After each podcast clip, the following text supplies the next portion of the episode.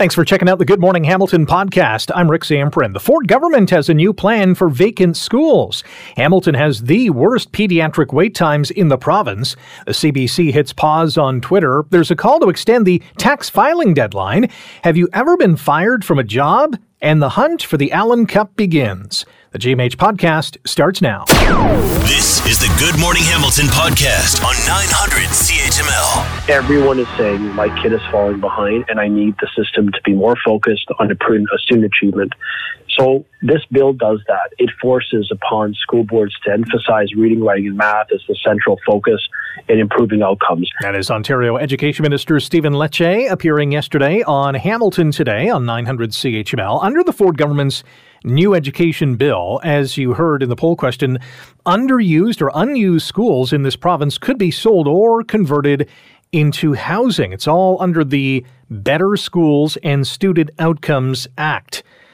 Uh, Dawn Danko is the chair of the Hamilton Wentworth District School Board and joins us now on Good Morning Hamilton on 900 CHML. Good morning, Ms. Danko. How are you today? Good morning, Rick. I'm well, staying warm. I hope you are too. yeah, it's tough to do so, I'll tell you. Let, us start in the classroom here. Minister Lecce says his goal is to improve education standards and strengthen back to basics learning in, in reading, writing, and math.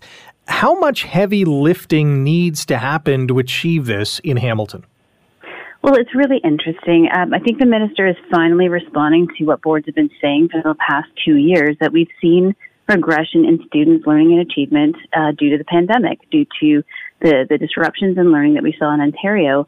And so, you know, we do welcome, um, you know, a renewed focus on, on getting back to basics, focusing on math skills, um, core literacy skills, and purposeful supports for that. But what's unfortunate is, you know, the announcement seems to just be repackaging money that's already been spent uh, previously. This isn't necessarily new money. It's just a new way of talking about money that we've already had in our system. And and the one thing that concerns me is, uh, along with this announcement, he did talk about um, the the grant for student needs, which is where most of our funding comes from. And when that doesn't keep up with inflation, as this is not, we're only looking at a 2.7% increase. That's actually a cut to education. So appreciate the the renewed focus, um, but we're already doing this work and we have been for years. This bill will also give the government the ability to repurpose unused schools to build affordable housing. That's at least one option. What local public school board properties could be in the crosshairs? Well, that's an interesting interpretation of um, what the minister is, is putting out in terms of this new legislation. Um, my understanding is that the ministry is looking to to look at boards that are holding on to properties. We do not typically do that in Hamilton, where we have a property that may be empty and, and not for sale. There's very few of them. Sir Isaac Brock would be one example.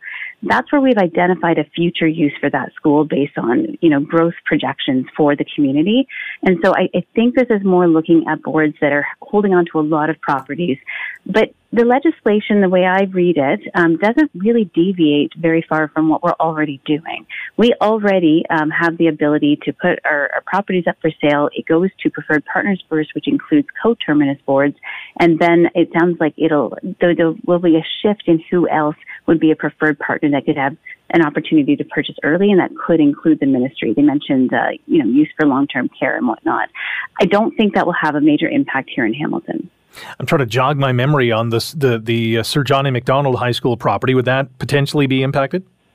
Uh, that is a property that we do have a, a, future use identified. We, we do have a plan for it. One of the other frustrating things with these announcements is he talked about thinking outside the box and looking at multi-use of a school building or space and building community hubs in creative ways. And what's really frustrating to me about that is the Sir John A. Macdonald site we had a proposal for a, a, true community hub where we would have partners like the YMCA, the City of Hamilton, all on the same site. And this government has not approved that time and time again. Um, so I'm hopeful that would not impact that site because we do have a plan for the site and, and, it will be very important for future use for our board. Do you think there could be a danger that the province says, hey, you're not doing anything with that? Uh, we'll just take it and sell it? I think that's that's the fear right now. Um, it's always a bit concerning when there's legislation that's introduced that uh, gives powers to one person centrally, the minister in this case. Um, we're, we're going to make sure that we're part of the consultation and that we have input. They, they have promised to do that on, on all of these pieces. Um, but you know, as long as that, that power is used responsibly and that there is still respect for local context and local need for decision making, I think we, we can move forward with this in a positive way. Dawn Danko is our guest on Good Morning Hamilton on 900 CHML. Dawn is the chair of the Hamilton Wentworth District School Board. Uh, let's shift gears and talk about the local public school board's review of the school naming policy. And it sounds like we're going to see the end of naming schools after people. Where do you stand on this? Well, we do have that policy change coming to our, our next board meeting on the 27th. Um, so it hasn't been decided yet, but the recommendations for this change in policy, they have um, been coming due, like in response to a, a, number of concerns in the community. Um, you know, we've gone through some some periods where in Hamilton we've had to really examine you know, the need for a statue and the harm that might cause to different communities. So this renaming policy has been very well thought out. We have worked along with Indigenous teams and communities to make sure that we're, we're really thinking about this from an anti-colonial lens. And so, you know, we have names that are excellent names in our in our uh, community. We've got Viola Desmond, we've got Bernie Custis, uh, just just to name a few. Shannen Koostachin's another example. But when we name after people, it tends to be a far more polarizing process than when we name after the place where a school might be, for example. Um, I can recall Nora Frances Henderson, that was before my time as a trustee, a very, very heated debate. And it's because you're basically trying to um, place competing values on what different people have contributed to a community and, and, you know, which you feel is the most important. I would say that the other challenge that we have when we're naming after a person, typically, um, you know, we have to ask a family permission to put their name forward. And so it can be really challenging for a family um, to make that decision. You know, am I okay with my loved one's name possibly being a name of a school? And then if it's not selected, that also um, can be really, really challenging for families. And so I think we're, we're really considering the feedback that we've heard the vast majority of people who participated in the consultation agree with this. Um, so I will see it at board. I don't want to comment on, on my position because we really need to save that debate for our board meeting. Well, good luck with that debate. I'm sure it'll be a heated one when it comes about. Ms. Danko, appreciate the time today. Thank you, Rick. That is Dawn Danko, chair of the Hamilton Wentworth District School Board. Um, two hot button topics. Number one, Ford government potentially buying and selling unused or underused schools, and uh, the, the the naming of schools after prominent people. You know, you look at Viola Desmond, you look at you mentioned Bernie Custis as well, two titans of their particular fields, and uh, whether it's human rights, well, actually, uh, actually both human rights and discrimination. Uh, Bernie also did it on the football field as well, and, and, a, and a great athlete and a great educator. You know, uh, not necessarily named after a school, but Russ Jackson has a football field named after him on the mountain, and you know, a great tribute to that individual. And there's, you know, the, the sad part about it is there are you know so many deserving individuals to have things named after them, whether it's a school or a bridge or whatever the case is, a park. Um, and you know, history sometimes is not kind to those people for the actions or the words that they have said. Uh, it's a very interesting debate, that is for sure. Layoffs in six minutes' time. We're going to talk about layoffs, people getting fired, and some of the horrible ways that some employees nowadays are getting the old heave ho. You'll find out about it here on Good Morning Hamilton. You're listening to the Good Morning Hamilton podcast from 900 CHML. This certainly uh, made headlines the other day when the president of McMaster Children's Hospital said, uh, you know what, we have the longest wait time for pediatric surgeries in the province, and that's not a good thing. Bruce Squires is the president of MacKids Hospital and joins us now on Good Morning Hamilton. Bruce, good morning. How are you? Uh, good morning, Rick. I'm I'm good, thanks. I hope you're doing well as well. I'm doing fine. What is uh, the scenario right now in MacKids Hospital when it comes to pediatric surgery wait times? Well, the the, the scenario is is uh, is certainly unfortunate for uh, for for the children and youth and the families who are uh, who are uh, waiting for surgery. We have nearly 2,100 children and, and youth that are on a wait list, identified as needing a surgery. Um, that number itself is is is really concerning. But the the the place I think that's uh, uh, most troubling to to me and to particularly to our to our teams is that 65% of those, more than 1,400 kids, have already passed the recommended wait time for them to receive that surgery, and that's where we're um, we're in a, a, a worse position than than any other place in the province. And uh, I'll also highlight that, uh, that that that's a much higher number than it is for adults. So so children and youth are are more likely to have already uh, passed the recommended time for their surgical procedure than uh, than an adult counterpart. So when that happens, what is the impact? And they are they automatically pushed to the front of the line? Well, we certainly do our best to uh, to to get to uh, to to those kids as quickly as possible. Always uh, weighing the the the individual implications and the, the the urgency for the individual case. But you know, what does it mean? I mean, in the short term, anytime uh, a child or youth is is waiting for uh, for a surgical procedure, uh, their life is affected. It might be that they're dealing with pain. Uh, that pain may mean that they uh, they are not able to, or they struggle to attend school. They might not be able to participate the way they would like in surgical activity, or sorry, in sports or in other uh, other uh, you know social uh, activities. Really, the, the the things that are all about being a kid. Um, certainly for their parents in the moment it's also extremely concerning and anxiety provoking. So that's in the kind of the immediate. The long-term implications of course when um, when a, uh, a recommended uh, surgery is uh, is delayed for a child that can have impact on their future development. Often these things are really targeted around a developmental wi- window. That could be a physical developmental w- window. It could be uh, emotional.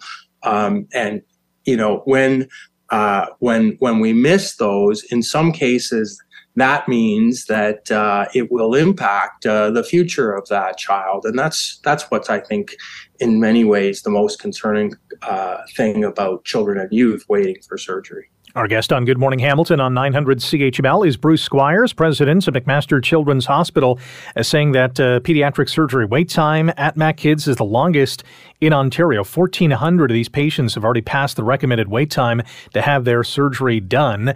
Uh, how long is this wait? Give us a sense of how long these patients are waiting. Is it weeks? Is it months? Well, it, it, it varies by child, but certainly uh, for, for many of those uh, those kids. That can be uh, can be many many months um, uh, that they are they're having to uh, to wait for that surgery, um, well beyond again what would be uh, be recommended. You know, Rick, if I could, I do I do want to highlight that I'm I'm. Uh, although extremely concerned about this situation, I, I have some some hope. Um, first of all, the recent budget, the uh, the government did announce that they would be dedicating additional funding to ensuring really the right sizing of the, ch- the children's health system, and so we're we're working closely with uh, with with government um, on on a number of specific measures, and really hoping that we're going to see those funded Im- and implemented in short order, which will help us to get at this wait list. I'll also highlight that that uh, just this week we opened a, a brand day brand new uh, same day overnight unit, which is going to allow us to uh, to to provide surgery to kids who traditionally might have needed an inpatient bed at the hospital, and therefore sometimes might have found their surgery canceled because we're so pressured for inpatient beds. But now they'll stay in a brand new uh, unit where they'll just stay overnight and be able to be discharged home in the morning. So, you know, I'm I'm hopeful that uh, very hopeful that uh, we're going to see some uh, some some progress in uh, in in the near future to help to get these these children and youth uh, receiving their surgery and other care at the right time in the right place uh, in the best interests of, uh, of, of their current uh, life and their future. In saying that, we only got about 30 seconds. Are there any cases of these patients going elsewhere to get their surgeries being done? Yeah, um, certainly that does that does happen. We we try to do that in um, where uh, where it's helpful uh, again to ensure uh, a really urgent, uh, time sensitive, perhaps life threatening sur- surgery is available. Where we uh, patients and families may go to a uh, another institution, and sometimes they'll come here from another area for a similar reason. So that that that can happen. unfortunately, the entire province is is pressured from the perspective of the child and youth health system. And so we need to right size really provincially. Bruce, always appreciate your time. Thanks for joining us this morning. Thank you, Rick. Have a great day. That is Bruce Squires, president of McMaster Children's Hospital. You're listening to the Good Morning Hamilton podcast from 900 CHML. You've been following this CBC Twitter story. Well, here's the latest CBC is pausing its activities on Twitter after it was labeled as government funded media. So in the Twitter profile, right underneath CBC, it says government funded media. And that erupted after conservative leader Pierre Poilievre said on Twitter last week that he had written to Twitter boss Elon Musk to say, hey, the, the CBC's label is inaccurate. It must be labeled accurately. So the CBC or the Twitter said, you know what, Mr. Poilievre, you're right. We're gonna we're gonna put government funded media in the profile of the CBC, and so the CBC said, you know what, just, we'll just pause our Twitter activity. So last night, Twitter adjusted the label to 70% government funded. After one user noted that the CBC receives 70% of its funding from the federal government. And a short time later, Elon Musk tweeted that he tweaked the figure to 69%. Now, this move comes as attitudes towards many established news organizations, especially from conservative politicians, have hardened in the past decade. Now, they really coined the phrase fake news, and accusations of fake news have become a common political refrain. Let's uh, let's dig into this topic with Kim Wright, founder and principal of Wright Strategies, who joins us now on GMH. Kim, good morning. How are you? I'm fantastic. How are you? I'm good. Uh, this is a juicy topic. What do you make of Mr. Poilievre's move with Twitter and his call to defund the CBC. Well, all of these make Pierre Poilievre's Conservative Party a lot of money. This is red meat for the for his political base, who you know think that their their fearless leader gets treated unfairly by the CBC and others. And every time the Conservatives put out a fundraising letter or something like this that attacks the CBC, they make gobsmacking amounts of money from their donors. So the heart of this is is fundamentally that. The CBC response, however, has has certainly continued to keep this story going. And Rick, you'll you might have remembered the phrase uh, where we used to try to say, "Don't pick a fight with the media because you don't pick a fight with those who buy ink by the barrel." the flip side of that is that the that the CBC is now picking a fight with with uh, with Twitter, which basically owns not only the uh, the ink but all the barrel makers in this situation. So I'm not sure that this is going to end well for the CBC, but you know it's going to get their uh, their funders also uh, also excited and probably get some fundraising money for them too. Many people have pointed out that Poilievre has been government funded since 2004, so there's that as well.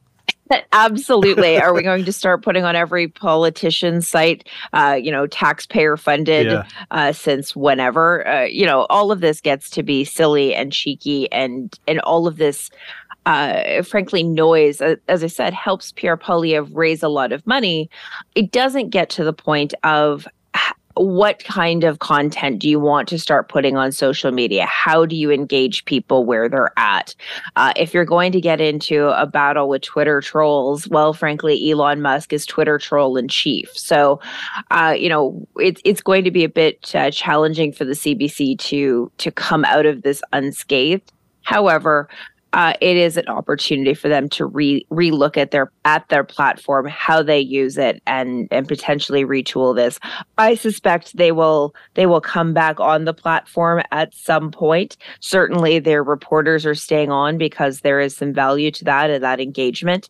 Um, but this is an old fashioned raise a lot of money Twitter battle, and Pierre Poilievre does that better than most. Do you want to clarify for our listeners as well CBC and Radio Canada are not government funded. They are publicly funded through a parliamentary appropriation that's voted on by all members of parliament. So just that clarification for our listeners. I want to ask you about this. Is the, you know, Pierre Poilievre is very anti establishment. Is that appealing to voters in Canada? It's appealing to his voter base. And frankly, Pierre Poilievre has not yet uh, stopped, frankly, fighting his uh, leadership battle into figuring out how to move uh, his his micro targeted voter base into a general population voter base that gets him winning in a general election. That has not come on stream yet. And i'm not sure he believes he needs to uh, but if you look at the electoral math he wants to court over the next uh, few uh, couple of years before we go into the next federal election. He's going to have to start coming out bu- from behind his shadows and conspiracy theories uh, to get uh, to get into a place where people see him as as a prime minister in waiting, and they're not there yet. We saw last week him posting again on Twitter um, a, a, letter to uh, former Governor General David Johnston uh, on his parliamentary website that said "Dear Rapporteur," and it basically looked like a third grade assignment, but uh, without uh, again, these are things that feel like inside baseball, seem like Pierre Poilievre taking shots at establishment uh, and and speak in truth to power, quote unquote. Um, but it, it really is unbecoming of somebody who wants to be prime minister of Canada. And so that's the switch his team is ultimately going to have to make. When they make that switch, he's starting to run out of runway on that. Uh, last one for you. We got about a minute. Conservative uh, Alberta Premier Danielle Smith recently announced that she's going to limit reporters to just one question and no more follow-ups. And with an you know an election on the way, that seems to be an attempt to avoid you know too much scrutiny. Doug Ford kind of did that as well, but more so not letting many of his candidates speak in the last provincial election. It worked for him. Does this work in general for political parties? Yeah, you know, picking about again, picking a battle with the media is wrong it is wrong for democracy. It's wrong for accountability. Um, but politicians see this as a way of controlling their media message uh, and, you know, riling up their own political base to believe, well, the media is just out to get me anyway. The reality is that the media isn't out to get these politicians. They're actually out to find some accountability and dig deeper into some of the platitudes that politicians like to use on the campaign trail. So, not allowing for follow up questions is a, well, you said something that is is not quite right or not quite accurate or so so much of a talking point. We want to dig into that from a reporter standpoint because that's how voters understand more about the candidate and their perspectives. Not allowing that to happen is as i said a way to control the media message a way to get away from some of the gaffes that premier Daniel smith is quite prone to do. Um, but it's not good for democracy. It's not good for voter engagement. It's also probably why we see one of many reasons why we see a lack of voter turnout because it doesn't seem as engaged. It doesn't seem as as real to voters. So i think this is one of those pieces rick that is part of why we continue to see a decline in voter engagement. 100% agree. Thank you kim and uh, enjoy the rest of your day. Thank you. You too. Have a great day. You too. Kim wright founder and principal Wright strategies joining us here on gmh you're listening to the good morning hamilton podcast from 900 chml well you've been following this story i'm sure because it could potentially impact you in a very significant way, and that is a pending strike by the Public Service Alliance of Canada. It's, it's this country's largest federal public sector union, and well, that union has imposed a 9 p.m. deadline tonight to reach a tentative contract agreement with the federal government. And if that does not occur, we could see tens of thousands of workers, including 35,000 with the CRA, on strike tomorrow. Main issues are wages, of course, and provisions for remote work. Uh, here to talk about this and, and the impact that it's going to have on, well, not only you and I, but many businesses in this country. Jasmin Guénette is the Vice President of National Affairs at the Canadian Federation of Independent Business. Jasmine, good morning. How are you today? Uh, good morning. I'm very good. Thank you. The clock in this case is ticking very loudly. And given that we're in the middle of tax season, the timing of this strike is going to be huge for many businesses who are going to be impacted by this. Yes, uh, you're right. The clock is uh, ticking. Uh, ticking. Uh, it's quite worrisome for many small businesses. Uh, CRA is the federal agency that small businesses deal the most with. Uh, many businesses have questions for CRA quite regularly. They have to remit their taxes. Uh, so businesses need to have CRA uh, services available. And with a potential strike starting tomorrow, and many businesses are worried that they would not get the answer that uh, they need if they have to reach out to a CRA uh, agent. It's already quite difficult to talk to an agent. Uh, we have surveyed our member recently, and 53% uh, of business owner had to call multiple times before connecting with an agent. And that uh, was when uh, there was no uh, strike uh, so we can just imagine what the situation will be if a strike is uh, triggered uh, tomorrow. The uh, Canadian Federation of Independent Business has called for an extension of um, negotiations of the tax deadline. Where does that stand right now? Um, we have not heard back from CRA on this, and we will continue to push them to make sure that uh, full service is maintained uh, if uh, a strike is triggered. We're going to keep pushing CRA to uh, make sure that they uh, communicate clearly to small business owner their responsibility in the context of a strike, and also to delay tax uh, deadlines so that businesses are not penalized because of any work stoppage. And so we're going to continue to push uh, really hard so that uh, businesses are not impacted by this potential strike. Um, uh, and, uh, you know, it's also important that the negotiation for a new collective bargaining agreement continues. Uh, you know, you've mentioned early on that the uh, union is looking for a pay increase. that increase would represent 33% uh, of a wage increase co- costing uh, you know close to a billion dollars. So we want to make sure that uh, government um, provide an increase that uh, taxpayer can afford. Jasmine, we only have about a minute. Uh, the the extent potential extension of a tax deadline. Right now, it's May first. Uh, would you like to see that extended by a month? Is that enough time to potentially hammer out a deal? I don't know for as long as the strike will continue and for as long as uh, we can uh, see a backlog because of the strike. I don't think the goal is to have a firm uh, dead uh, a firm deadline or a firm date, uh, but uh, it's important to make sure that businesses are not penalized do not have to pay interest or any other sorts of uh, penalties because of the strike. So it could be May 1st. It could be any other date that would be uh, uh, most uh, appropriate. And we're also calling government to consider a back to work legislation if uh, negotiations uh, fail. Uh, we cannot afford to have CRA employees and other uh, public servants uh, being on strike for too long.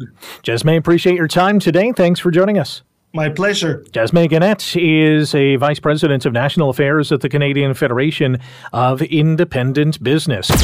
You're listening to the Good Morning Hamilton podcast from 900 CHML. Have you ever been fired from a job? Do you remember how it went? You probably do, especially the first time. The first time is the worst time, right? You're starting out a career, or you're in the middle of the career, or you're at the tail end of your career, and you're you're no longer needed. Well, the pandemic apparently has given rise to a whole new and, in some cases, very disturbing way that companies turf their employees. Jack Kelly is a senior contributor at Forbes, CEO of WeCruitr.io and the Compliance Search Group, and co host of the Blind Ambition podcast, and joins us now on GMH. Jack, good morning. How are you? Hey, good morning. Thanks for having me on. You got uh, an article online at WeCruitr.io, the best of the worst ways to manage layoffs. What prompted you to write about this? Is there, has there been an increase in badly executed layoffs? Oh my goodness! If if you don't mind, I could rant a little bit here. yeah, okay. go ahead. The floor is yours. because you know it's it's terrible what what's happened in let's say the tech sector alone. Almost a probably more than 170,000 tech employees have been let go just in this year, and we're only in the second quarter. And the manner in which they've let go people is just horrendous. Uh, via email, uh, not nothing in person, very cold, no empathy, no compassion whatsoever. And places like Google, which is really surprising because, you know, they're pretty smart people over there. You have folks who were there for 20 years just let go via email. No conversation, no reasons why, just, hey, thanks, goodbye, take care. Are, are there any rules against that? Not really. That's my knowledge. It's, you know, there, there's rules such as like if you're going to let go X amount of people, you have to let people know in advance. But there's nothing to say, hey, if we let you go via email, if we just send a, a text, um, and uh, that's okay. It's it's really kind of cold and clinical.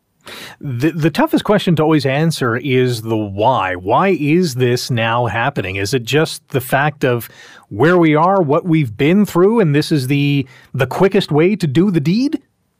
You know, a couple things. One might be because there's so many people who are working either remotely or hybrid, so they're not in the office, so you can't have that old fashioned come into the office, speak to HR, have a, a conversation, uncomfortable conversation of why we're letting you go, Jack. Sorry. Here's the reasons. Have an exit interview. Now, is that, you know, person's still not going to be happy they lost their job, but at least they'll understand the reasons why they lost the job. They'll have maybe the HR person will offer recruiting assistance, career coaching, resume assistance, uh, outside placement services. But perhaps one of the reasons to give the benefit to the companies is that when people are remote, you can't really do that as much on scale. Uh, on the other side of the equation, you would think with these large organizations, and there's been so many layoffs, that they would be adept at it. They would have kind of triage and say, okay, we're going to let go 10,000 people. It seems like a whole lot, obviously. So let's get as many HR people involved, as many managers involved, as many directors involved, and, and really give white glove service to the people who gave their, their work lives to you. Um, it's really, it's really a sad commentary on our society right now where you could just take people who worked at a place for 5, 10, 20 years and just dispose of them without really caring. The article is called The Best of the Worst Ways to Manage Layoffs. You can find it online at WeCruitr.io. That's W E C R U I T R.io. And we're in discussion with Jack Kelly, a senior contributor at Forbes, CEO of WeCruitr.io and the Compliance Search Group, and co host of the Blind Ambition podcast. Is, is the care factor gone from, from an employer standpoint? It feels that way. It definitely feels that way. And I think what happened on the other side too is there's a loss of faith by workers when they see themselves, their family members, friends discarded, dispatched without any sensitivity. It, it, it makes them feel like, wait, why am I going to invest so much time and effort in this company or the next company? And I think it sets a really poor standard because enough people are aware now that these layoffs are taking place and they're very and and they're somewhat inhumane. Why would you work harder at a place? It's going to have, I think, the reverse effect on employees. Rather than getting them engaged and motivated and really get involved with the company, they're just going to say, "Hey, I'm going to do what I'm going to do because eventually I might get laid off. So why kill myself? And I'll just do the job and and that's it." Which is not and that in a way that's not even good for the worker either because then they're not going to advance in their career. So it just creates this really toxic weird culture that we haven't had before. Certainly is a sad reality. Jack always appreciate your time. Thanks for joining us today Thank you so much. Jack Kelly, senior contributor at Forbes, CEO of WeCruitr.io and the Compliance Search Group, and co host of the Blind Ambition podcast. Check it out wherever you get your favorite podcasts. You're listening to the Good Morning Hamilton podcast from 900 CHML. Allan Cup Senior Men's Hockey Championship began last night after the First two games were held in Dundas. We had a couple of games. Innisfil beat the Real McCoys 2 to nothing. Clarenville topped the Hamilton Steelers 4 3. Some exciting action at JL Grightmire Arena, and the action does not stop. Two more games today, including a biggie tonight between Hamilton and Dundas. Puck drops at 7:30. Get your tickets online. dundasrealmccoys.ca. Joining us now is the owner of the Real McCoys, Don Robertson. Don, good morning. Welcome to Good Morning Hamilton. Good morning, Rick. How are you? I'm good. A couple of games yesterday. How did it go? Oh, well, not well locally. Uh, yeah. You just pointed out and pointed out on your sportscast, but it was a great day. Um, I watched part of the early game.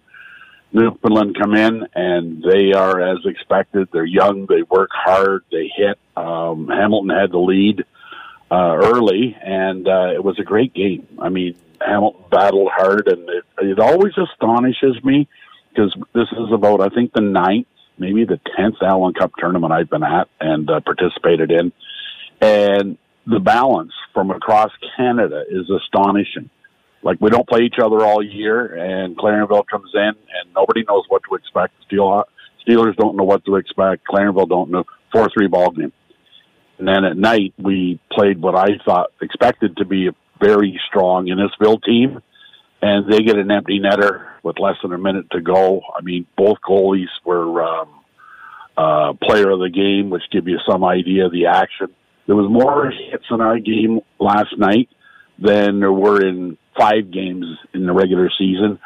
That'll point out the intensity of this whole thing. I mean, we're playing for the world's oldest national hockey championship. And boy, you can tell every stride, every second out there, there isn't a spare inch anywhere to go. Guys are hammering each other. I mean, we hit, uh, uh, Mackenzie Wood hit three goalposts last night. I mean, if they go the other way, it's a different outcome. That's how tight it is. And uh, today it'll be an interesting afternoon game with Innisfil Eagles playing the Clarenville Clarenville Caribou at three thirty, and then we will play the Hamilton Steelers at seven thirty tonight. Uh, as you mentioned, the Allan Cup, it's been going around since 1908, 1909, uh, steeped in history. Uh, Dundas, I think, last hosted in 2014. What did you learn from that tournament just about senior men's hockey and the popularity of it and, and the competitiveness of it? Well, the competitive. I mean, it wasn't new, Rick, but we we beat Clarenville in double overtime in 2014 to win the Allan Cup, and uh, you know the building was sold out. It was great. Uh, a couple, you know, pretty good crowds uh, yesterday. I mean, it's early in the tournament, and, and that will build. But it just the significance of it and the competitiveness of it, and uh, you know, it's it's a challenge for the greatest a volunteer executive group on the planet, being the Dundas Real McCoys group, and because uh, we're running two games a day, and a lot of our people that are helping us aren't kids, including me, so it's a long day. But you know, we've uh, hats off to those people. I mean, without them, this just does not happen. I mean, we have hosts with Alberta and Newfoundland. We've got uh, bus scheduling and so on. And it, it uh, went off, seemingly went off without a hitch other than uh, the two local teams would have been a little better if we'd have both won. But tonight's game is very significant with the Steelers because the team, uh, the last place team in the round robin, is out, and uh, the top place team get a bye right to the final on Saturday afternoon at three thirty. So tonight's game is uh, huge, as is our game, uh, and their game Wednesday and our game Thursday. We're off Wednesday course, we're off the night the Leafs don't play. That doesn't make any sense to me. But yeah, tonight's game uh, seven thirty at JL Grightmire Arena. It's Dundas and Hamilton. We're in discussion with uh, Dundas Real McCoy's owner Don Robertson and a uh, massive local hockey supporter for for eons. Uh, by the way, you can get tickets to the Allan Cup online at DundasRealMcCoys.ca. D- does this tournament? Actually, Go ahead. You were let going me to fix. Let me yeah. Let me fix that. Uh, you can't get tickets online now. You can only get them at the door. Oh, okay. take cash and, and debit. So I'm sorry. Yes, we're only now. Now that the event started, you can only buy them at the door, but you can buy them anytime and any tickets uh, at two thirty, and still buy packages at the end of the first period. Okay, sorry. Good to know. Uh, last minute, last minute to play here in the period. Uh, how does this tournament bring Dundas and Hamilton together? Well, it won't tonight. no, it will not tonight. I like. I'm a pretty big supporter of Hamilton as a city, but uh, I, I'm not wishing the Steelers a great deal of luck tonight. I mean, this is Dundas, little Dundas against great big Hamilton tonight, and uh, we're hoping that the Valley Town fans come out and support us like they have in the past. But it should be a beauty. It should be a barn burner. Um, you know, both these teams want to advance, and tonight will be a key game. So, yeah, I'm not really cheering for Hamilton uh, today. Well, that's okay. We'll we'll let it slide. Don, appreciate the time. Good luck uh, tonight and uh, the rest of the way. Thanks, Rick. Appreciate your interest. Have a good day. You too. Don Robertson is the owner of the Dundas Real McCoys. They take on the Hamilton Steelers tonight, 7.30, JL Grightmire Arena. Tickets, as Don mentioned, at the door. Uh, and that should be a heated affair. Look out, Nellies. Thanks for listening to the Good Morning Hamilton podcast. You can listen to the show live weekday mornings from 5:30 to 9 on 900 CHML and online at 900CHML.com. The Good Morning Hamilton podcast is available on Apple Podcast, Google Podcast, and wherever you get your favorite podcast. I'm Rick Zamperin. Thanks again for listening, and don't forget to subscribe to the podcast. It's free, so you never miss an episode, and make sure you rate and review.